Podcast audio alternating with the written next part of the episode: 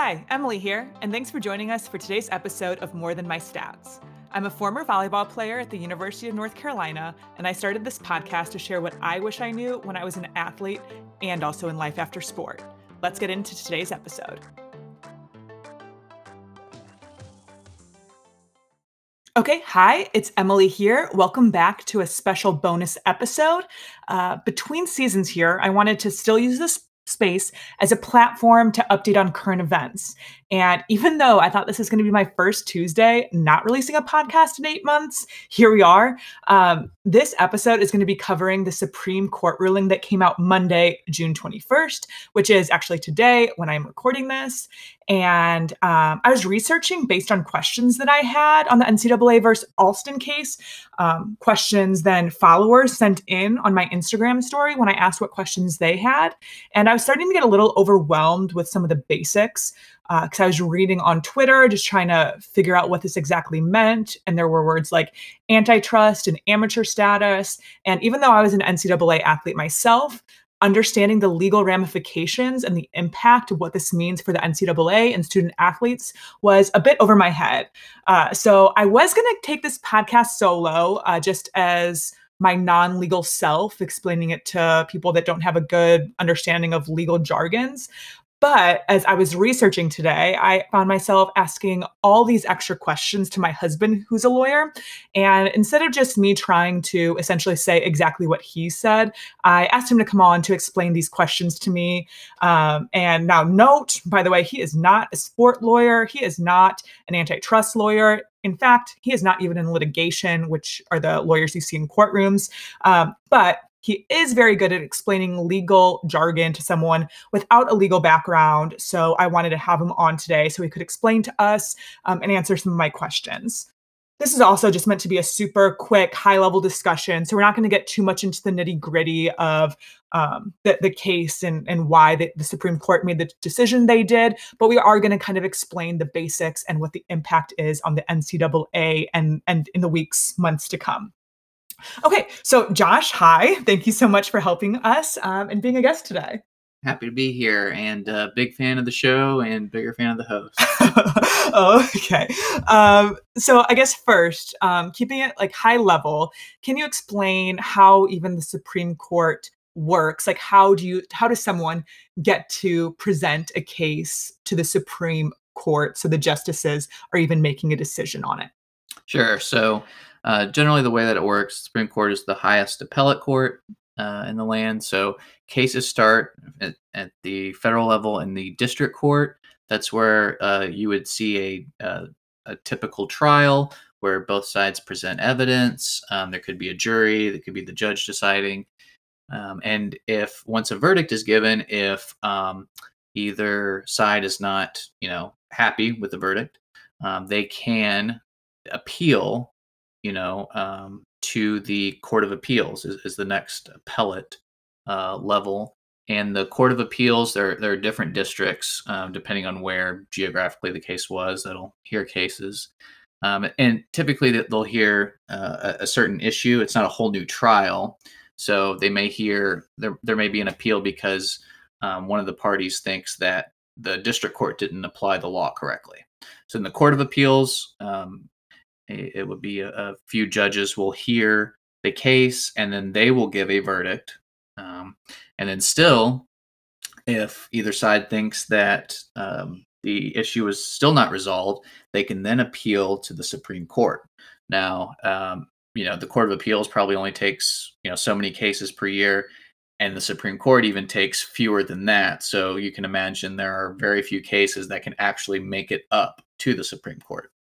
Yeah, so that makes sense. So, um, so someone can might, I guess, you can technically appeal for anything, but just because you appeal, like I guess, just because one side's not happy isn't a good reason. You don't like what they said. Um, it's they're not happy with how the law was interpreted, or they're not happy with some procedural part of the trial. So they'll say, hey, this needs to get a second look. And then the Court of Appeals can be like, nah, that's not a good enough reason, or like, yeah, I think I think this is worth taking a look at. And then it's almost then the same process again for the Supreme Court. Yes, exactly. And the Supreme Court doesn't have to take cases. There, there are a few rules in the Constitution about you know the Supreme Court has certain jurisdiction over certain cases, but um, yeah, it, whenever the Supreme Court's hearing, hearing these um, cases that have been appealed, you know, it, it's um, something they may do to clarify law or um, to give more guidance on something. Okay, so yeah, so the Supreme Court is pretty picky. It's not just because the leader of the NCAA, who has millions of dollars, can be like flashing this and being like, "Hey, I demand to get this case seen." Like, it actually has to be a reason, which does make sense because honestly, the NCAA is not that old of an institution. There's certain laws like Title IX, which isn't that old of an inst- or uh, of a rule that they followed, and really just in these past years. Um, it's really boomed in in the the profit and revenue that they're making. So I'm sure a lot of these these rules and bylaws that the NCAA had are now just kind of really starting to come under scrutiny for the first time because there may not be good precedent um, that the courts are having to look at. Yeah, yeah, I think that's right. Okay, so let me give our listeners a really high level on what this case was in case you haven't heard it. Um, again, this is NCAA versus Alston. And Alston is a group of football players and men and women basketball players that challenged the NCAA rules on providing benefits. And they did this based on antitrust grounds, which we're going to get to here in a minute. The athletes argued that the NCAA's cap on athlete compensation restrains competition among different universities for student athlete talents.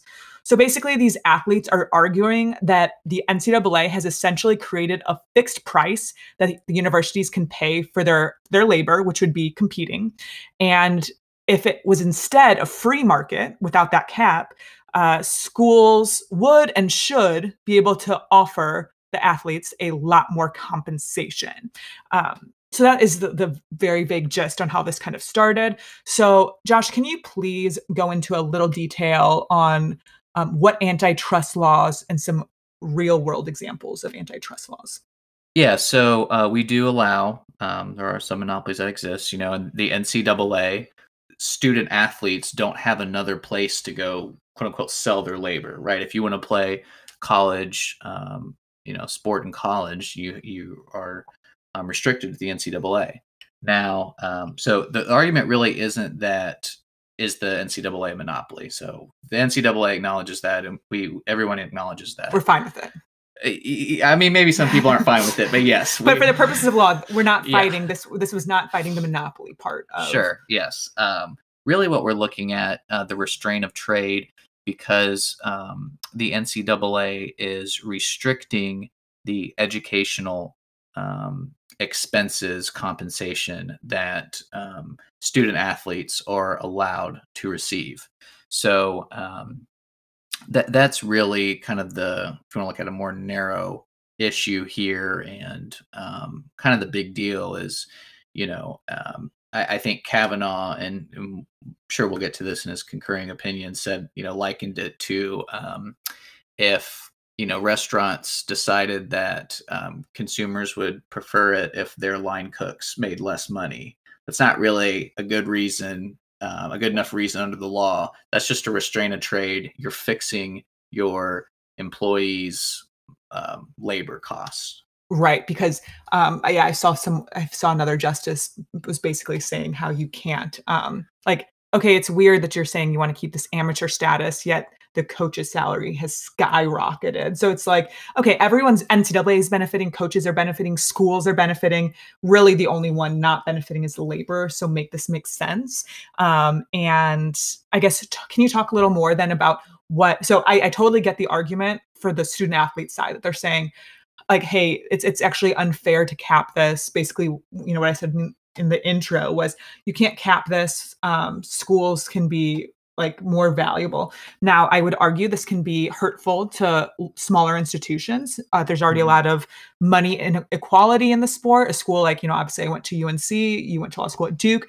These schools with the higher revenue will also then be able to have more appealing offers, which, you know, I'm not saying is necessarily a good thing for these smaller institutions. Um, however, you know, the, the point of this argument is essentially that they do like do these athletes deserve to get more or should it all be capped at the smaller level to keep it equitable. Um, and you know, I don't even think that's really what the NCAA was saying. They weren't that wasn't their main argument, but rather their main argument was based around amateur status of college athletics. Mm-hmm. So can you go a little more into the amateur stat like what amateur status means and why the NCAA um, and you can correct me if I'm wrong, essentially base their argument around amateur status being so important to college sports. Yeah, no, I think um, you got exactly. You know, students are saying, "Hey, you're restricting what we can earn," and the NCAA is saying, "Well, we're doing that to protect um, the amateur status of our um, student athletes." So. Um, there's the NCAA bylaws. They, you know, flesh out what it means to be an amateur, but basically, it's um, athletes who are not compensated for their skill. Um, and the NCAA says that includes endorsements and um, you know getting paid to do advertisements, things like that. So um, what the NCAA is kind of their their view of it um, is that we need to, if we do not cap these education related expenses, schools like Duke or UNC would use that as a loophole to probably give more money to certain athletes to get them to come and play. And now it's no longer really an amateur sport and that's that's really the product that the ncaa argues that it's selling. So it, it you know there are people who want to watch college basketball for example instead of the nba or, or go to college basketball games instead of nba games. Um, so to the uh, ncaa this is about protecting um, the amateur status of their athletes, which is protecting the product, you know, call it a product that they're selling to people at home. Yeah. And and it's not just because so and the NCAA's argument was based around the fact, not just like, for example, I kind of like college sports. One, you know, they're they're younger. I like it because it's kind of like these mixed people who may not have met out of high school, like they're still developing.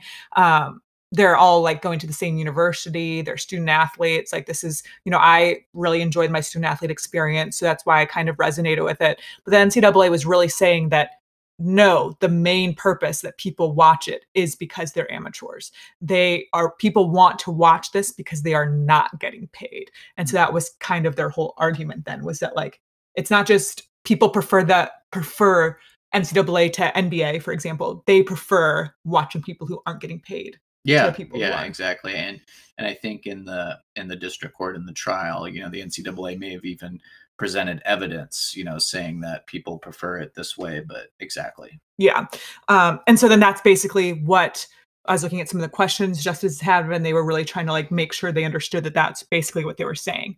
And so, to summarize again for our listeners, their ruling: uh, the Supreme Court upheld the Ninth Circuit's ruling, so that's the the smaller the previous court's ruling. Um, and it was really two main things. One, um, the NCAA, they said they can have rules that limit undergraduate scholarships and compensation related to athletic performance. So that's kind of like pay to play. Um, and so the Supreme Court says yes, like NCAA quote unquote wins that one. They get to keep their rule the same there. But uh, the next thing that is what was being talked about is what will be changing now based on the Supreme Court's ruling. And that is that the NCAA can no longer limit education related expenses that schools can offer to its student athletes. So this includes things like laptops and telescopes, microscopes. I, I think I saw musical instruments, things like that. Um, but also things like graduate or vocational scholarships as well. Um, and this argument was that they, uh, like the NCAA was trying to say that, hey, we're immune to these antitrust laws. Um, but the Supreme Court basically said in you know words no you aren't. Um so there's a so what are the two things? There's a concurring opinion and what's the other one? The majority opinion. Okay. And can you explain the difference between the majority opinion and concurring opinion before i say this next thing? Yeah sure. So um uh, when you all are reading supreme court cases at home in your free time, like I'm sure most of us do, you might see um, this one. You see Gorsuch gave the majority opinion. Uh, the majority opinion is, as it sounds, what the majority of justices thought, and this opinion is binding on lower courts. So in the future, for example, if the NCAA tried to um, implement a rule that was, they said, okay, we won't cap you know educational expenses, but we have to cap telescope expenses. You know, somebody the a court would look at the Supreme Court's ruling and they would apply what Justice Gorsuch and the other justices agreed upon. Um, and that's how they would decide future cases. This is how it's supposed to generally work. And then the concurring opinion um, means that that justice agreed with the outcome, but they may have had a different way of getting there. Um, so it, it's not it's not binding on lower courts, but it can be persuasive. So lower court may look at what some of the things Justice Kavanaugh said and um, that may influence a decision, but that's not binding on lower courts. And then in this case, we don't have a dissenting opinion, but if you've ever seen that, that's when somebody disagrees with the majority and why. Yeah, so this was unanimous. And so what I'm about to read is something that Justice Kavanaugh said in his concurring opinion, which means this is not legally binding. Uh, so, like, it's not necessarily saying this is like what's happening for sure moving forward, because um, what Gorsuch put out was much more like less emotional, like it was much more just factual on what they felt about the case. Um, however, this kind of gives, I think, a good insight to their mindset for possible future cases, especially yeah. with name, image, likeness. Um, okay, so Justice Kavanaugh said in his concurring opinion, quote, nowhere else in America can businesses get away with agreeing not to pay their workers a fair market rate on the theory that their product is defined by not paying their workers a fair market rate. And under ordinary principles of antitrust law, it is not evident why college sports should be any different. The NCAA is not above the law. And in other justices' questioning and statements, um, a lot of people were kind of saying, echoing things like this when they were, these justices were asking, like I said, um, a lot of them, when I was reading the transcript, had concern about the large economic disparity between how much the NCAA was making and how little the players were making. Um, so coaches, like I said before, coaches' sky salaries again were skyrocketing, but like players have absolutely no way to profit on that. Um, and I mean, it's not just things like hey, we need to pay athletes a salary, right? It's things like name, image, likeness, and even like hosting their own camps, get coaching private lessons, things like that, that NCAA athletes can't do. Um, okay, so I think that's a really good overview on everything. And what are some of the main takeaways for what this ruling means? What can we be looking to uh, next, just really generally, that this ruling means for student athletes? Right. So I, I think you, you know, we, we've talked about this kind of the, the big takeaway is um, how are schools going to uh, respond to the fact that they may be able to provide um, unlimited uh, compensation as it relates to educational benefits. You know, will schools like UNC and Duke promise thirty thousand dollar graduate school, you know, um, scholarships, things like that. And, and, schools may impose their own laws. Conferences may do different things. So I think now we're, we're just going to see how is everybody going to respond to that. I think um, you know the there's going to be a lot of name image likeness legislation probably that's going to follow um, based on this ruling. Um, and then i think the other i think the big um, question that a lot of people are going to want to see the court didn't touch it but um, what does this decision mean for compensating athletes um, not related to benefit you know uh, educational benefits you know what what um, how will this reasoning apply to the next lawsuit when a student says i should be compensated for you know whether it's my name image likeness or then it just becomes you know labor or you know I, I think that just opens up a lot of questions going forward. Yeah, I think um so if listeners remember episode 9 um we actually covered name, image, and likeness. And we talked all about what that was because we were anticipating a ruling coming out that next month. Obviously, that did not happen. Um, but we, name, image, likeness was getting a ton of attention. So in that episode, we go more into what it is. But basically, it's things like using um, an athlete's as they're, when they're a current athlete, like you see many professional athletes do with endorsements, um, Instagram ads, things like that. Um, starting to be able to use their image as a student athlete for their own profit and advertising and endorsements. Um, and so, like Josh said, we are expecting now after this, a lot of people said that those talks were kind of tabled because um, there are going to be some state bills being introduced. Uh, in some states, I think Florida did already, for example, um, but a lot of states were kind of tabling it because honestly, they didn't want to wait their time until they got a better pulse on what the Supreme Court was going to rule here. So this is kind of like, even though they did not touch name, image, likeness here, like Josh said, like that is not in the scope of it, but I think it is important. And I'm glad you brought that up as a takeaway because it is going to be the next thing that like all eyes are on name, image, likeness here. Um, and it is possible too that the NCAA will have their legislation and that states can have their own legislation. And those are probably going to be pretty different. Like the states might be more liberal. For example, um, I know there's things like group licensing agreements that have been talked about in the state legislation, which is like we talked about previously, EA Sports. Um, if you know the general gist of that, is that players were being used like their jersey numbers sometimes their names on the back of it. These athletes were looked exactly like the mm-hmm. athletes same hairstyle same build. Um, i think tattoos even they got they got extremely specific with these athletes.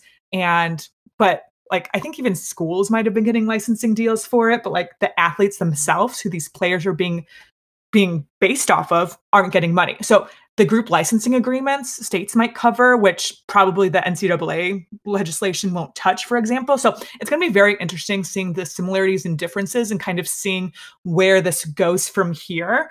Um, but go ahead and listen to episode nine for more on that. And as updates come there um, and new legislation or bills are being presented, we'll keep you updated on that. Um, anything else I miss there? Is there anything else that you read that you think our listeners should know? I think that's I, I think that those are some really great takeaways, and I'm sure you know, like Emily said, you know, I'm I'm not a sports attorney and by no means an expert in the field, and there's going to be probably a lot of um, writing from different um, journalists and opinion pieces that will um, lawyers that will talk about you know what's to come. So uh, for your viewers, I would say to just kind of keep your eyes peeled for you know different things that are going to be written in the next few days, probably weeks. Yeah, I think that's a great point. This is like I said, always supposed to be a big overview. If there's a podcast we find that we find breaks it down more for people who really like getting into the um, nitty gritty details of it, we'll make sure I link that um, if you follow us on Instagram. Uh, but yeah, I, I agree. I think this is a good spot to end it. Um, so thank you so much, Josh, for joining us today. I think this was a perfect little, um, you know, keeping current when it's kind of a hard place to even get started. So you can really understand even the tweets or the articles you see. So I think this is a perfect place. Uh, thank you so much. Yeah, it was almost like I was back in law school. So I'm glad to be here. well, I'm glad to keep you uh, fresh with your bar studying, but uh, thank you. Um, and thank you, listeners. Until next time.